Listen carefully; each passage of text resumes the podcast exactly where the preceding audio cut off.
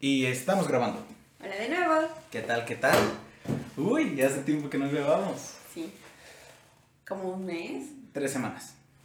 A no sé grabar, sí, un mes. Este, bueno, para los que no, su- no sepan, me fui tres semanas a, a Chihuahua, visitar a la familia. Y pues ya habíamos dejado unos videos pregrabados para que se pudiera y así. Pero pues ya aquí estamos de regreso. Ah. Este, bueno, en fin, este, pero lo primero, lo primero. ¿Qué tal? ¿Qué tal? Bienvenidos a estas pláticas de habitación. Lo rico de estar a oscuras. Bienvenidos, yo soy Genaro Chávez. Yo soy Viri. Ok. y bueno, este es su podcast de sexualidad, psicología y temas de social. Uy, aparte yo vengo bien recargado de... No, sí, no, hombre, no. Si lo escucharan a cada rato, no. No, hombre, ya, ya ando bien preparado. Es que, miren, les platico rapidito. Todo este tiempo que estuve allá, pues estuve ahí platicando con un primo y él me habló sobre... La verdad sigo sin saber qué hace él. Pero de un compa que hace también videos en YouTube estilo podcast llamado Diego Rosarín. Un saludo, Diego Rosarín. Ay, sí. Algún día lo Ah, escucharán. No, no, no creo. Él no escucha podcast. Por eso, nada más. Entonces, Sí, no. Este, ajá, Diego Rosarín. Y estoy viendo como sus puntos de vista se me hicieron muy interesantes. De hecho, ya lo empecé a seguir en Instagram y todo. Oh. Así que anda hasta ahí medio. Anda bien inspirado. el Sí, chamaco. es que tiene buenos puntos. Claro que en algunas cosas no estoy de todo de acuerdo. Siento que en algunas cosas demerita demasiado algo. Pero pues bueno, no, no puede ser todo perfecto. Pero me agrada mucho su punto de vista. Y mira, les voy a enseñar mi tatuaje. Que la- Está desde el video pasado, pero Sí, pero no lo quería enseñar. no lo quería enseñar. Miren, miren, miren, miren. Qué bonito, listo. Pues mucho rapport por el momento. Ok, en fin. ¿Empezamos ya? Sí, empezamos ya. Ok, bien, pues como pueden ver en el título, hoy hablaremos sobre ansiedad de rendimiento, de rendimiento sexual o ansiedad sexual, que es otra de las maneras que se le puede denominar. ¿Quieres empezar? No, no querías leer la definición de lo que es ansiedad. Perfecto. Entonces empiezo yo. Qué sufrido, déjame rogarte tantito. Ok, tócame. Ya. Ok, bueno. Primeramente quiero dar un poco de qué significa ansiedad. Ok, la ansiedad primeramente es un mecanismo de defensa del cuerpo. La ansiedad se sal, bueno, se presenta cuando uno, cuando nosotros empezamos a estar en situaciones de riesgo. O sentir que estamos en una situación de riesgo. Ah. No necesariamente estar. La ansiedad principalmente es un mecanismo de defensa que nos ayuda a la supervivencia. ¿Qué sucede aquí? Actualmente, contemporáneamente, ha habido muchos casos de ansiedad creciente. Cosas que no estamos en riesgo y se siente ese sentimiento, que es cuando se genera la patología.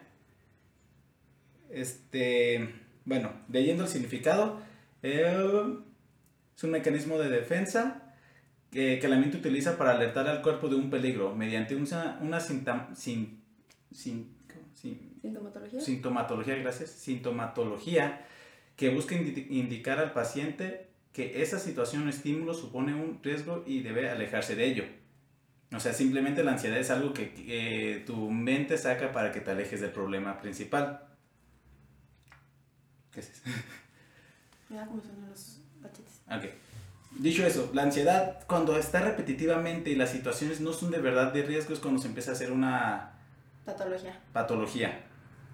Ok, dicho esto, la ansiedad sexual es pues, simplemente la respuesta de ansiedad ante estímulos sexuales, sea antes, durante o después del encuen- encuentro sexual.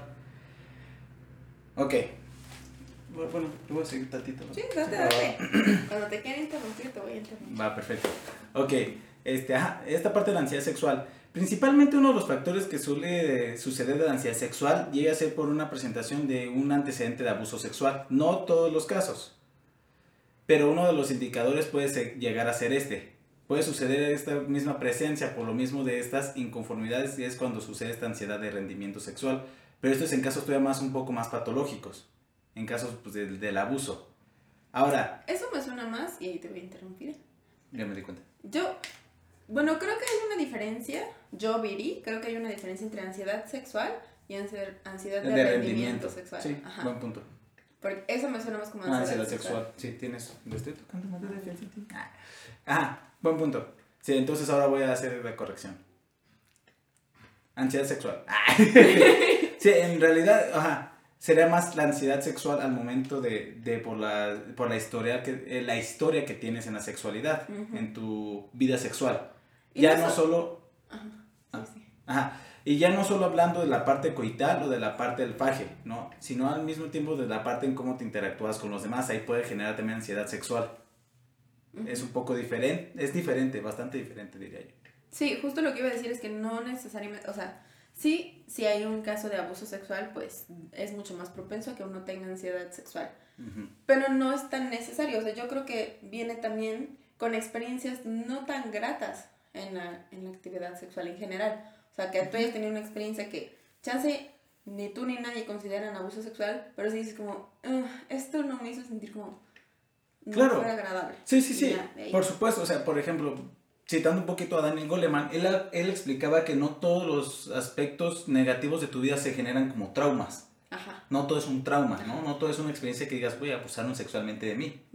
No, pues depende también cómo veas tú las cosas. No, pero hay otro que mencionaba Goleman, que no recuerdo el término, pero eran como cicatrices emocionales. ¿Huellas némicas? Ah, en psicoanálisis se le podría denominar como huellas némicas. Me gusta más como lo menciona Goleman, pero está bien. Ah, él creo que ah, algo así como cicatrices emocionales, que no llega a la categoría de trauma, pero sigue estando ahí como algo que, que movió, ¿no? Entonces ahí llegaríamos como a esta parte de ansiedad sexual. Sí, entonces, bueno, primeramente podcast es de ansiedad de rendimiento sexual, el capítulo. Para hacemos la distinción. Ah, sí, ya para quitar la revoltura. ¿Y qué hay cosas que sí van como... Que van de la mano, por supuesto, sí. De hecho, pues mucho, o sea, puede haber ansiedad sexual y al mismo tiempo que la ansiedad de rendimiento sexual. Sí. O puede que haya ansiedad de rendimiento sexual por ansiedad sexual. Sí. Sí, aunque... Yo creo que hasta cierto punto sí podría haber cierta ansiedad de rendimiento sexual aún con historia de abuso. Ah, claro. O sea, no, sí, o sea, pero salido de eso, o sea, que eso es uno de los factores. Sí. O sea, podría, podría. Puede ser, sí. Se tendría que hacer la investigación. No nosotros. Sí, no. Pero bueno. Ah, entonces sí, ansiedad de rendimiento sexual se refiere a la ansiedad de cómo interactúas sexualmente, ya no sea solo coital, o sea, puede ser coital, o sea, de la penetración, puede ser del mismo faje y todo eso, o a veces desde los estímulos de cómo te relacionas con las demás personas. La ansiedad de la ansiedad sexual puede ser desde el aspecto de cómo te interactúas con tus amistades, si ellos te abrazan, no te abrazan, este contacto como un clásico físico, ¿no? Que para algunas personas puede ser como, no, no, no, quítate. Porque eso es parte de, de como relaciones sexuales hasta cierto punto. Todo depende del autor. Pues más que nada el contacto físico. Sí, el contacto físico para no darle tantas vueltas. Ok. Ahora pasamos al rendimiento. Sí. Y justo algo que quería decir sobre el rendimiento es que... O sea, ya estamos en rendimiento. Sí. Ok, ahora sí, pasando a rendimiento sexual. que yo creo em, que se debe mucho a estigmas y estereotipos sociales. Ah, no, sí. Perdóname por no tener aquí mis referencias en APA, pero sí, que se debe mucho a, a este rol que se supone que tienes que cumplir este papel que tienes que ejercer. Y algo que estaba leyendo es que pasa mucho con las primeras parejas sexuales.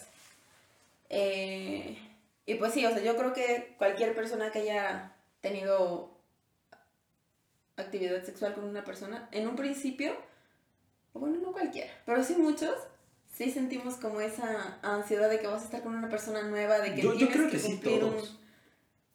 Es que no sé, porque siento que va a haber personas que digan como, oh, soy un Casanova. Creo que podría existir las personas, pero de todos modos sigue siendo narcisismo. Un narcisismo no, o sea, todos tienen problemas de autoestima, hasta el más narcisista, ¿no? El narcisismo es una defensa de la autoestima dañada. Yo creo que eso es un narcisismo basado en este miedo también. ¿no? Pues, yo lo veo como deportista. Al momento que vas a tener una competencia, siempre está esta ansiedad, siempre está este como... En especial si son las primeras. Entonces, por eso yo me guío un poco por, por esos antecedentes, por la parte de, del narcisismo y la parte de las competencias deportivas. Yo estaba pensando un poco personas tipo Lucifer. Te apuesto que Lucifer no sientes ni tantita ansiedad, excepto cuando estuvo con la detective. Ahí está. Spoiler ver. Perdón. Cabe aclarar que estamos hablando de una serie llamada Lucifer. Ah. Sí, bueno, pero bueno, uno, eso es una flanderización del personaje. Una es un personaje el cual toman la categoría demasiado, ¿no? Pero, o sea, volviéndolo un poco un trastorno de personalidad para que pueda entrar en ciertas categorías como, como Bob Esponja, o sea, como estos personajes que los ves y es como, vaya, es demasiado esto, ¿no? Patricio es demasiado tonto. Lo tratan del término flanderización. ¿Puedes explicarle a nuestros... Bueno, el término flanderización se empezó a utilizar después de que los Simpsons llegaron a una repetitividad, en donde Flanders, en vez de tener una evolución como personaje, empezaba a ser un santurrón exagerado.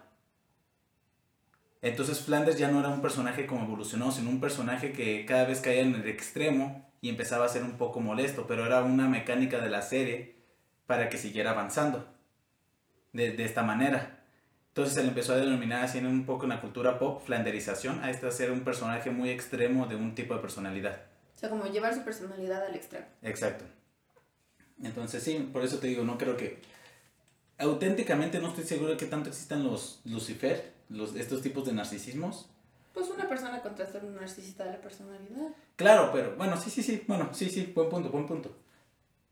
Pero de todos modos yo sigo creyendo que ese narcisismo sigue teniendo algo de ansiedad, por eso se oculta en eso. Tal vez ansiedad flotante. Exacto, pero también pues, puede ser por esto mismo. La ansiedad flotante puede venir de la ansiedad sexual. ¿Mm? Y, y, porque muchos de estos casos, de estos narcisistas, tienden a menospreciar a la otra persona. ¿No? O sea, saben que la regaron, saben que algo está mal, saben que algo va mal, y es como de, bueno. Ah, no se me paró por tu culpa. Sí, la verdad es que no me atraía tanto, ¿no? O sea, cosas así. O sea, yo, bueno. Mm, puede ser. Veo complicado el hecho que no existiera una ansiedad. Entonces, con mayor razón entenderán a lo que me refiero. Cuando vas a empezar una... Bueno, esto es porque es lo más lógico, pero no, no nada más pasa cuando vas a tener un primer encuentro sexual por primera vez con una persona, valga la redundancia. Es algo que puede ocurrirte independientemente de cuántas veces has tenido la actividad sexual o con esa persona. O sea, puede ser tu pareja de todos los años y... de todos los años. De muchos años. y... Pues y pues de la nada sientes ansiedad o pasa algo y entonces sientes ansiedad de rendimiento sexual. Sí, la ansiedad, como digo, como dice Viri, puede suceder principalmente con nuevas personas, pero de todos modos puede existir el patrón de que te vuelva a ocurrir con otra persona. Digo, puede ser que haya una persona con la que tienes relaciones sexuales de vez en cuando, y aún así cada vez que tengas relaciones con ella te empieza a dar ansiedad. O él, no, en dado caso. Este, y es normal. O sea, no, no es como que porque ya tengas sexo con una persona recurrentemente, esto se vaya quitando. Bueno, sí se va quitando, a veces exponencialmente, a veces no. Y ahorita vamos a pasar a esta parte cuando ya es más patológico. Ok. ¿Quieres que empecemos una vez? Ah, pensé que ibas a seguir. ¿Mm? No, ok, entonces pasamos a cuando ya es más patológico. Ok, todos podemos ser cómplices de la ansiedad de rendimiento sexual. Bueno, primero, antes de, de pasar a lo patológico, creo que es importante dar un poco de contexto de por qué sucede. Va. Una de las principales razones por las cuales existe la ansiedad de rendimiento sexual a veces es por las expectativas que pone la sociedad ante el sexo. Especialmente a los hombres, yo creo. También a las mujeres hasta cierto punto. Sí, pero siento que más a los hombres. Eh, y en especial, bueno, viéndolo un poquito en el hombre lo voy a denominar porque es un poco por la falocracia. ¿No? Que, güey, esto todo se va al pene al falo. Se, se le da tanto al pene que es como de... Y tanto al sexo del hombre que es como de, güey, tú funcionas por tu pene, ¿no? Yo le Penetración. ¿Y qué dije? Falocracia. Sí. Sí, ¿verdad? ¿Cuál es la diferencia? No sé qué es falocracia. bueno, falocentrismo, falocracia, algo así. Ajá. Pero sí, me refiero a yéndose al falo, no al pene. Que es lo que le pasa mucho al hombre, que es donde empeora a veces el, la ansiedad de rendimiento sexual se va tanto que el pene es lo que se va a utilizar, que si no se utiliza se vuelve como, uy. No, o sea, esta, esta idea es rara. Pero bueno, entonces, es que sentí como que, vas a decir algo. Hay una palabra para eso, estoy casi segura. ¿Para qué exactamente? Para eso, que, para todo lo que estás describiendo. Ansiedad de rendimiento sexual. No, otra palabra. Pero bueno, este, un poco complementando, es algo que hemos venido diciendo ya en varios episodios. El sexo o las actividades sexuales no tienen por qué girar en torno al pene. O a la penetración. O a la penetración. Porque eso descarta completamente el resto del abanico de actividades sexuales que se pueden realizar, que pueden ser incluso más placenteras que la penetración. Recordemos las estadísticas y recordemos las infografías que hemos subido y los episodios anteriores en los que decimos que solo un pequeño porcentaje de las mujeres, hablando ahorita de penetración a mujeres, este, solo un pequeño porcentaje de las mujeres alcanza eh, un orgasmo por penetración. Si mal no recuerdo es el 4%, que es un porcentaje súper chiquito. No. Bueno, búscalo si quieres, está en. Este, ajá. Y de hecho, pues, llegando a ese punto, de hecho, pues, como recordarán, el punto G del hombre, pues, no es en el pene, es el ano. Bueno, no el ano, la próstata, que se llega por el, por el ano, ¿no? Entonces, técnicamente, también en hombres, pues, llega a ser un poco más el, como, que el placer se encuentra más, o sea, el placer mayor se encuentra más en otra zona y no tanto en el pene. Pero bueno, llegando un poco todavía en lo que Viri busca esto mucha de esta ansiedad también se va a dar por el hecho de, de tratar de cumplir las expectativas que la sociedad da. Si se dan cuenta, muchas de las películas hollywoodenses se trata de hacer como el gran amante, el que nunca la riega, el que siempre es un papucho, ¿no? Siempre la, la va a hacer chido. Entonces, tiene que, que es, es, casi, casi como, y bueno, y también el porno, ¿eh? De hecho, el porno es uno de los factores que, que influyen mucho en eso. Cañón. Que es como de, en el porno ves al güey siempre erecto, siempre dándole. Cuando las cosas no son así, de hecho, en entrevistas con, con actores y actrices pornos, ellos dicen que el actor, o sea, que se graban demasiado escenas en lo que el actor porno vuelve a tener su... su... El 4% de las mujeres alcanza el orgasmo únicamente por penetración, te dije. Tenías razón. Perdón. No, perdón. Se me hizo poco. Es que es sorprendente que sea tan poco. Y el 75% de las mujeres necesitan la estimulación del resto del cuerpo y del resto de la vulva, no solamente... Perdón, continúa. No, sí, sí, tienes razón, no, está muy bien. Gracias. Este, es que ya se me fue la idea. Ay, perdóname. Ah, sí, de porno, que decían que muchos de los actores en realidad pues no van a estar siempre erectos. De hecho, hay masajeadoras o masajeadores principales que les ayudan a volver a tener la... la ¿cómo? ¿Qué trabajo tan chistoso? Ya sé. La erección. gracias. La erección, pues andan ahí tratando como, despierta, despierta. ¿No? O sea, pues para que siga haciendo la chamba. Y muchas de esas escenas a veces se graban horas o días después. ¿No? A veces que aunque parezca que todo está ta, ta, ta, o sea, es mucho de edición. ¿No? El porno es, vaya, es, es como una novela, es falsa. Voy, a, voy, a, introducir aquí un tema que tiene que ver justo con el mantener la erección. El tiempo promedio de, de una relación sexual. que es algo muy sorprendente para las personas cuando lo escuchan. Em, no me acuerdo ahorita de cómo se llama el estudio ni en qué universidad se realizó. Pero bueno, hay un estudio que em, le preguntaba a las personas que cuánto tiempo les gustaría que durara su, mm. su relación sexual. Y la mayoría de decían, no, la mayoría decían que media hora. Cierto, sí. Que querían media hora o más de media hora. Tanto hombres como mujeres, ¿no? Sí, sí, por, por igual. Cuando nosotros no contamos, por decirlo así, el tiempo de cuánto duran nuestras relaciones sexuales, el tiempo es muy variado. Es, se puede sentir eterno, se puede sentir súper rápido y puede no tener concordancia con el tiempo real. Entonces estas personas mencionaban que para ellos sería deseable que sus relaciones sexuales duraran 30 minutos o más. Aquí les va su golpe de realidad. Una relación sexual normal promedio dura 6 minutos. Ni más ni menos. Menos podría llegar a ser considerado em, no eyaculación precoz. La eyaculación precoz es después del minuto de penetración coital vaginal. Porque no se tienen otros estudios de... No, pero con la eyaculación precoz hay mucho tema. O sea, la neta es donde muchos dicen, pues es que no hay una manera, o sea, no hay un promedio en realidad. Bueno, todo depende del estudio. Sí, claro. El DSM lo calcula así. ¿Sí? Un minuto. Un minuto. O sea, al menos un minuto ya Un minuto de penetración. O sea, que al minuto de la penetración ya eyacules. O antes. O poquito después. O antes. Antes ya es un súper problema. Sí, sí, sí. Pero ya, o sea, si llegas al minuto y eyaculas, ya se puede considerar como eyaculación precoz. Obviamente si antes del minuto eyaculas, pues es mucho más. Ok. Pero también hay que tomar en cuenta que es un patrón de conducta, es algo que sucede recurrentemente. Ah, sí, sí, Ajá, o sea, si te pasa una vez... Azul. si te pasa una vez, pues X pasa. Pero, si es algo que... si es algo recurrente y que causa molestia, eso es súper importante, que sea egodistónico, que a, que a la persona le genere molestia, que no... Ajá, pues que no sea algo que vaya con la persona, que la persona se sienta cómoda con eso. Entonces ya puede ser eh, eyaculación precoz o una disfunción eh, sexual.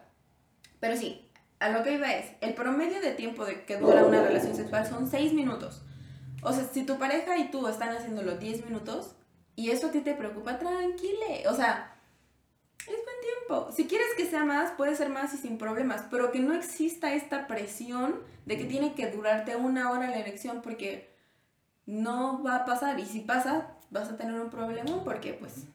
No, aparte, para que dure más, principalmente es encargarse de los otros estímulos del cuerpo no es tanto el cuánto dura la penetración. La penetración es, o sea, ese es lo de menos, ¿no? Sí. En especial que dure tanto la, la erección. Pues por eso mismo que decíamos en los actores pornos tienen sus masajeadoras o masajeadores, ¿no? Y, y Viagra. Ah, y toman algo para que esté, quede así, porque el momento que están realizando toda la actividad, pues es muy, muy complejo que siempre va a estar así. Entonces hay momentos que, que, no sé cómo se le llama, pero cuando el pene tiene, está vaso congestionado, pero no tan duro, o sea, que se queda como... O sea, como que está... No está flácido, pues. no, sí está medio flacidito, pero se ve hinchado todavía. Ajá. ¿No? O sea, sucede también estos efectos que a veces no, no favorecen, pero no es todo lo de la penetración. ¿No? Entonces ahí es de estos detalles, pero prosigue, perdón. No, pues nada más eso. O sea, que se tiene como este estigma de que pues una, una película porno dura media hora, algo así, ¿no? Y la vida real no es así. Y si es así, justo como mencionabas, no tiene todo que ser, no son, no es media hora de penetración. No puede ser media hora de penetración porque físicamente es doloroso. No, aparte los seis minutos que, que menciona el seguro Viri de, del promedio ni siquiera es de, no es penetrativo. O sea, son seis minutos del juego previo de todo. Que incluye ahí ya el fajecillo y todo, o sea. Bueno, se supone que si ya incluimos juego previo ya son de 11 a 15 minutos. O sea, seis minutos de mera penetración. O sea, no de pura penetración, pero de que empiezas a penetrar y puedes estar cambiando posiciones o hacer cosas así. Ah, ok. Sí, o sea, bueno, el juego previo puede durar un chingo, puede durar todo lo que tú quieras hasta que te aburras, yo creo.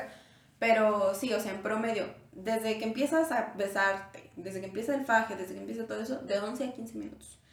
Y ya desde que empiezan las prácticas penetrativas, 6 minutos. Puedes, puede ser que no los 6 minutos estés penetrando, pero sí que empieces ya a penetrar. Que empiece todo, ¿ok? Que empiece más lo coital. Ajá. Va... Bueno, lo penetrativo. ¿Lo coital no es penetrativo? y yo, no, o sea, ¿qué tal que yo estoy mal? Y yo pensé que coital era meramente penetrativo. No, no, no. y por ejemplo, bueno, no importa eso ya. Este, ajá. Y ahora, no, no, no. Ah, no, ya era todo. Ahora, denominar cuando esto se vuelve más patológico. Este, como dije anteriormente, todos podemos tener momentos de ansiedad de rendimiento sexual. ¿No? Hay, es como las personas ansiosas, ¿no? Hay personas que a veces tenemos ansiedad y hay personas que ya se vuelven patológicas donde constantemente están viviendo en un momento de ansiógeno constante que les está dando una gran perju que perjudica sus relaciones, ¿no? Entonces lo mismo sucede con el sexo. Hay, va a haber veces que uno va a tener sexo y la rega por X o Y razón, ¿no? Y empieza a dar rendimiento. La cosa que sucede aquí cuando se vuelve patológico es cuando ya todas tus relaciones empiezan a, cuando todas tus relaciones sexuales te empiezan a generar una ansiedad. Ya sea antes, durante o después, donde ya empiezas a preferir no hacerlo. Ajá. Exacto. Sí, o sea, justo como decíamos, es normal que tengas ansiedad sexual siempre y cuando no sea patológico. ¿A qué nos referimos con que sea patológico? A que sea una constante. O sea, es normal si tú tienes ansiedad sexual, como les decíamos, la primera vez que vas a tener relaciones con una persona. O si es una persona que te intimida sexualmente. O es una persona a quien le tenías muchísimas ganas. Pasa. O sea, pasa que cuando llegas con la persona es como de... ¡Ah! Tanto he esperado este momento que ahora no sé qué hacer con tanta expectativa que he tenido es normal. Pero si te pasa en todas tus relaciones o te pasa en una de tres, entonces probablemente sí hay un problema. Y la cosa también es que tú te sientas incómodo con eso. O sea, si a ti te da ansiedad sexual, pero eso al mismo tiempo es como excitante, entonces al final pues no tienes problema. O no tiene algún problema en tu desempeño o en tu satisfacción sexual o de tu pareja, entonces no hay problema. Pero cuando a ti te genera malestar o a tu pareja, entonces sí ya empieza a haber un problema. Sí, y de hecho, bueno, no hay nada en el DSM así como tal cual, ¿no? Como esto de ansiedad de rendimiento sexual o sí. Estoy segura. Bueno, en fin, pero a lo que voy con eso, en DSM, todos los problemas, trastornos, el DSM pues es el manual del psicólogo. Este, el DSM, en todos los trastornos, problemas que se denominan, siempre hay una repetitividad. No puedes llegar a un trastorno de algo si no se repite varias veces durante un lapso de tiempo determinado. Tiene que cumplir ciertos criterios. y entre ellos siempre está la durabilidad. Siempre. O sea, tiene que ser una constante durante un periodo de tiempo determinado o más, obviamente. Digamos, tres meses seguidos. ¿no? O sea, si sucede todo un mes y ya después, no, pues no es que tengas un, digamos, por así decirlo, un trastorno, ¿no? O sea, fue un periodo que es diferente. Pero pues sí se necesita la repetitividad constante.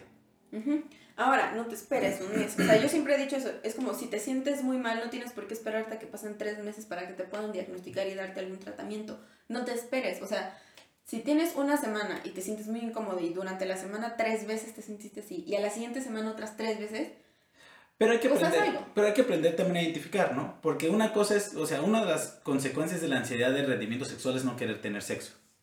Ajá. Pero no por querer, o sea, no, no vayan a confundir el no querer tener sexo con un tengo ansiedad de rendimiento sexual.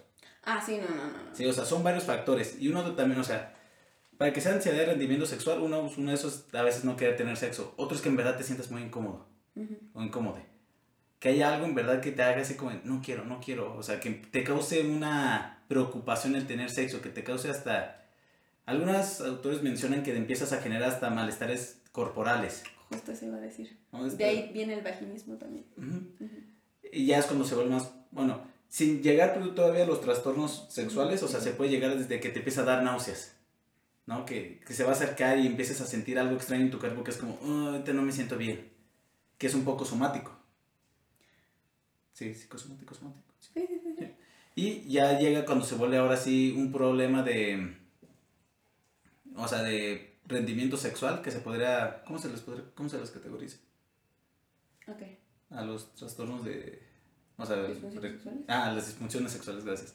Ya cuando se vuelve disfunción sexual. En hombres puede ser la eyaculación precoz, eyaculación tardía, este, disfunción eréctil. ¿eh? Retardada. Ah, retardada, bueno, lo mismo este, disfunción eréctil, y son todas las más comunes, ¿no? En, en hombres. Hiposexualidad, eh, fantasías intrusivas, bueno, fantasías sexuales intrusivas, mm, eh, hipersexualidad.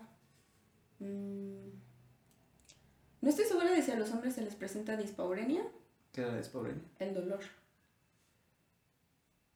El dolor mm, No, no creo. Bueno, según, según, según yo, César sí lo maneja así. Sí, ok. Bueno, dispaurenia, que es cuando hay dolor a las relaciones sexuales, eh, sucede más común en las mujeres, ¿no? Que constantemente cuando existe este penetración hay un dolor, ¿no? Parecido un poco al vaginismo, pero el vaginismo es más que se cierra, pero también causa dolor. O sea, una, Así que si lo vas a forzar... Es que es de los efectos a veces del vaginismo, el dolor que empieza a haber dolor y luego, luego ahí cierra. Ah, sí, sí, sí, sí. O sea, eso puede ser un causal. Y falta de lubricación, ¿cómo se llama ese? Otra es parte del vaginismo también, ¿no? No. ¿No es otro? Hipolubricación, creo. Ok. Bueno. Que a ver, aquí les voy a, me voy a, este, ventanear. A mí me pasa eso. O sea, cuando no, o sea, cuando, ¿sabes? Este, cuando a mí me da ansiedad sexual, lo que pasa es que o no puedo lubricar, así de plano nada, o me duele. O sea, antes de eso me duele. Como que la espera. O sea, no me duele ya tenerlo ahí, me duele desde antes. O sea, mi vulva me empieza a doler. Es raro. O sea, no, no puede ser, ¿cómo se dice? No puede ser clasificado como una disfunción sexual porque me ha pasado dos veces en mi vida. Pero si fuera algo que les pasa recurrentemente, entonces sí, eso ya es una disfunción sexual. Más si les causa malestar o algún conflicto o algo así, ya puede ser considerado una disfunción sexual. A mí, por ejemplo, esa es la forma en la que a mí se me ha manifestado la ansiedad sexual. Y puede que no te des cuenta en el momento, o sí. Yo creo que sí te das cuenta. Pero, ajá, de las manifestaciones que tiene tu cuerpo, o, o, no, te, o no entiendes por qué pasa. O sea, puede ser que digas, ay, qué raro, como que hoy siento que me va a dar una infección. Pero no te o sea, no es una infección. Ah, Es la ansiedad saliendo de forma automática. Se podría decir, sí. Sí, efectivamente, miren, por ejemplo, es normal, como dije, ¿no? Que todos tengan periodos de ansiedad sexual. Yo, por ejemplo, así igual que Viri, a mí me ha sucedido, por ejemplo, tener problemas de... De... Ay, de no, de eyaculación, ¿cómo se llama? ¿Cuándo? Erectibilidad. Gracias. Ando medio olvidando términos hoy. Sí, pasa. Sí, he tenido también problemas de pues, erectibilidad, ¿no? Me, me, llegó a suceder mucho cuando... Ah, cuando todavía no andamos Viri y yo, que andamos como quedando de que yo andaba ahí como teniendo ondas con otras morras. O sea, cuando todavía era el periodo de, de andar viendo qué onda, yo también salía con otras morras y yo tenía este problema de que se me parara con las otras morras. Era, era curioso, pero era porque en verdad no, o sea, como que no me sentía del todo a gusto.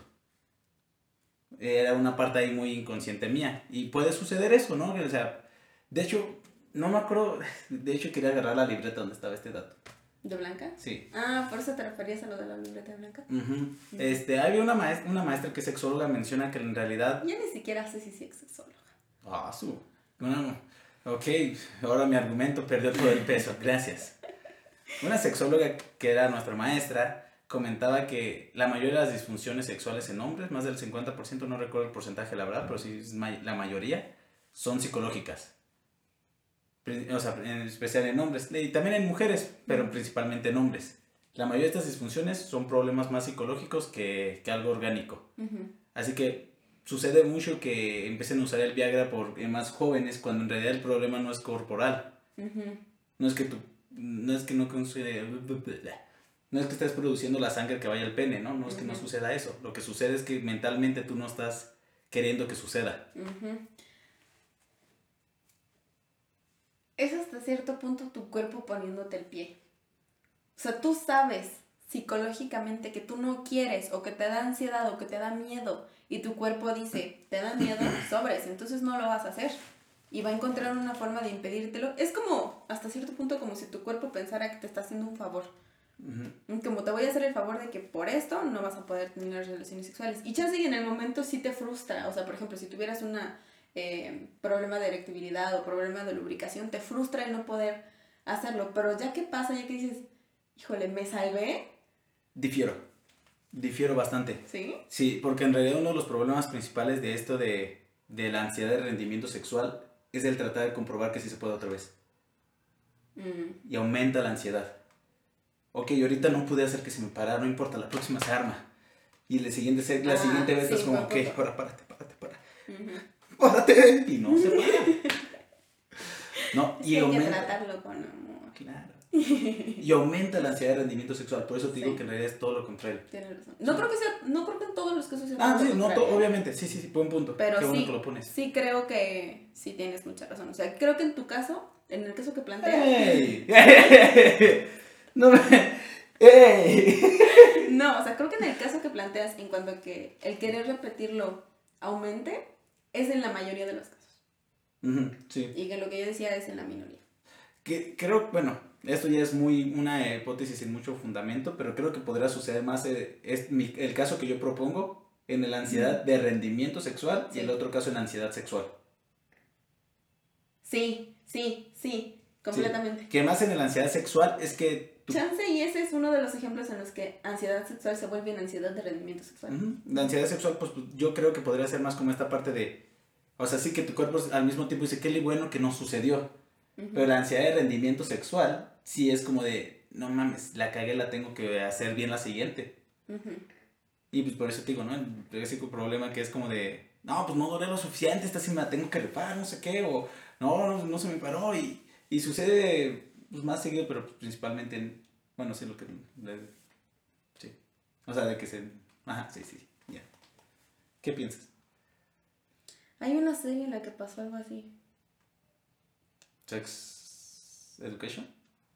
Sí, ¿verdad? No, no, no, hay otra. Hay una serie. Ustedes en los comentarios saben. si saben cuáles me avisan. No, chance y pasan muchas. Pero que era una persona, un hombre, que pues se las daba del todas mías, el todas puedo, o soy muy bueno en la cama o así. Creo que Friends con Joey. Pero no estoy segura.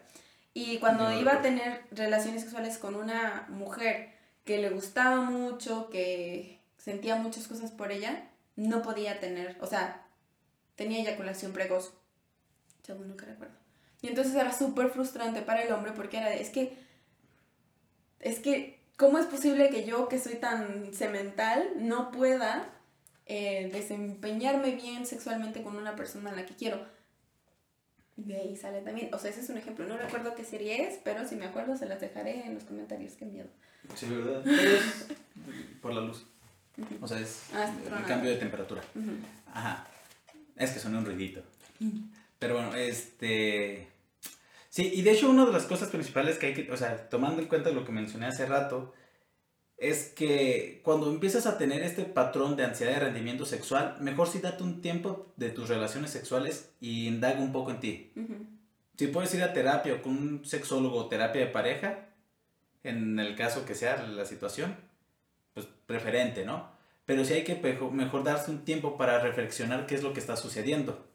Porque si tu, si tu solución es volver a intentarlo y estás teniendo este patrón, lo único que vas a hacer es generar más ansiedad y rendimiento sexual, que se vuelve un círculo vicioso. ¿No? Mayor ansiedad, peor rendimiento. Peor rendimiento, más ansiedad. Sí. Y se vuelve este círculo. Entonces sí es preferible. ¿Qué? Les quiero dar un tip también de algo que pueden hacer.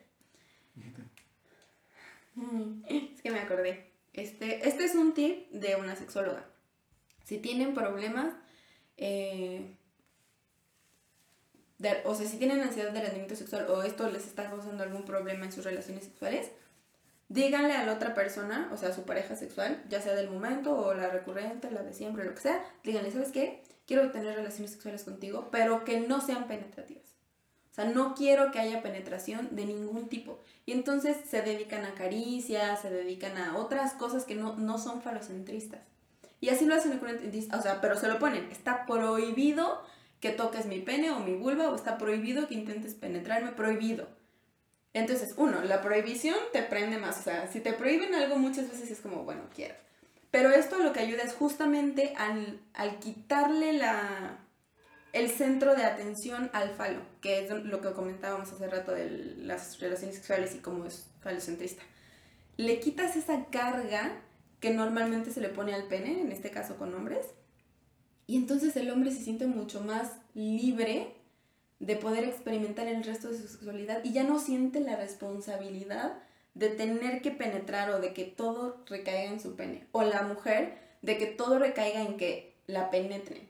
Es como, no, podemos hacer todo lo que quieras menos penetrar. Y así, una constante, hasta que llega un momento en el que tú misma vas a decir, porfa, ya hazlo. O sea, ya estoy lista, ya quiero algo más. Tú solito te vas a dar cuenta o tú solita te vas a dar cuenta de que ya ya es momento, porque te sientes mejor. Es un tip. Y también ahí tengan, o sea, cuando sucede eso de poner el límite, pónganlo muy claro, porque si hay personas que son como muy tercas. Lo pueden usar como un juego. Se puede hacer como, ¿sabes qué? Como juego, así sexual, como... Como un... Ajá, como un, como un juego sexual. Vamos a hacerlo así dos semanas. Y en dos semanas vemos cómo me siento. Ponte, ¿no? Y puede ser que no llegues a las dos semanas. O sea, puede ser que a la semana digas, ya, ya, ya fue mucho, órale. Eh, tú el que puso el tú el que puso la prohibición, o sea, el que dijo, yo me siento mal, entonces vamos a hacer esto, dos semanas. Y chance no llegas a las dos semanas, pero ya sabes que tienes el tiempo, ya sabes que no, no te están presionando. Y también si tú eres la pareja, no presiones, o sea, entiende, empatía, o sea, entiende que la otra persona está pasando por algo.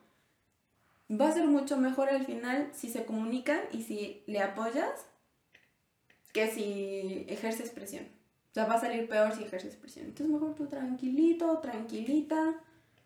Si necesitas masturbarte, mastúrbate. Si necesitas que tu pareja te masturbe, que tu pareja te masturbe. Si se presta para eso. Pero sí, o sea, no, no ejerzas presión. Sí, estoy de acuerdo. De hecho, pues ya llegando entonces a los consejos, Y tomando un poco de lo que mencionó Viri, uno de los consejos también sería la empatía, o sea, uno es la empatía. Ten empatía con la otra persona. O sea, si otra empatía tiene, perdón, si la otra persona tiene estos problemas en algún momento, tú empatiza con ella, con él o con ella y no andes presionando. También ayuda un poco el sentido de humor, ¿no? O sea, dar gracia en el momento, no burlarte de lo que está sucediendo, sino simplemente hacer el momento menos. Que no sea forzado, que no se sienta así. Eso me recuerda a... Me imagino. Este, otro, algo muy importante es la comunicación. O sea, que tengas comunicación con esta pareja sexual. Eso siempre. Ah, o sea, principalmente si es tu pareja ya continua, a huevo que sí. O sea, sí o sí tienes que tenerlo. Y si es nuevo, lo preferente es que le digas, oye, mira, un ejemplo, ¿no? Si tú no eres mucho de tener relaciones con diferentes personas, díselo. La verdad, hace rato que no tengo relaciones sexuales. La verdad es que no tengo mucho sexo. Normalmente ando nervioso, nerviosa, nerviose. ¿Podemos darle tranqui, por favor? Mejor. O digamos, ¿no? Mi primera relación con, digamos, casual. ajá, casual o mi primera relación homosexual, lo que quieras. Tratar de dialogarlo para que tu ansiedad se vaya tranquilizando y la, per y la otra persona te apoye en el proceso.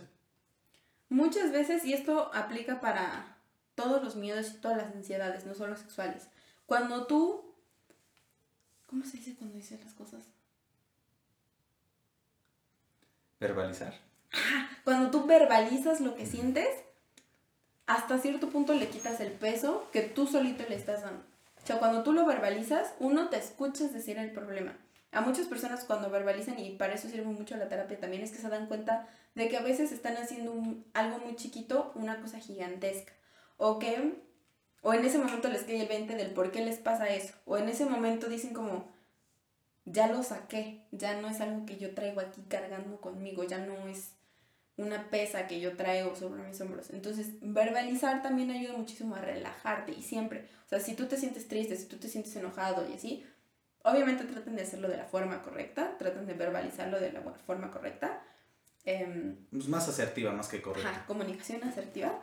Este, pero sí, verbalícenlo, o sea, y la otra persona, bueno, a menos se consigan una persona a la que si le dices, oye, pues, me siento un poco como nerviosito que te diga, ah, qué mamón, o ah, qué mamón, pues, no. O sea, los demás también tenemos que entender que pues es normal que una persona sienta nervioso o lo que sea y pues empatía.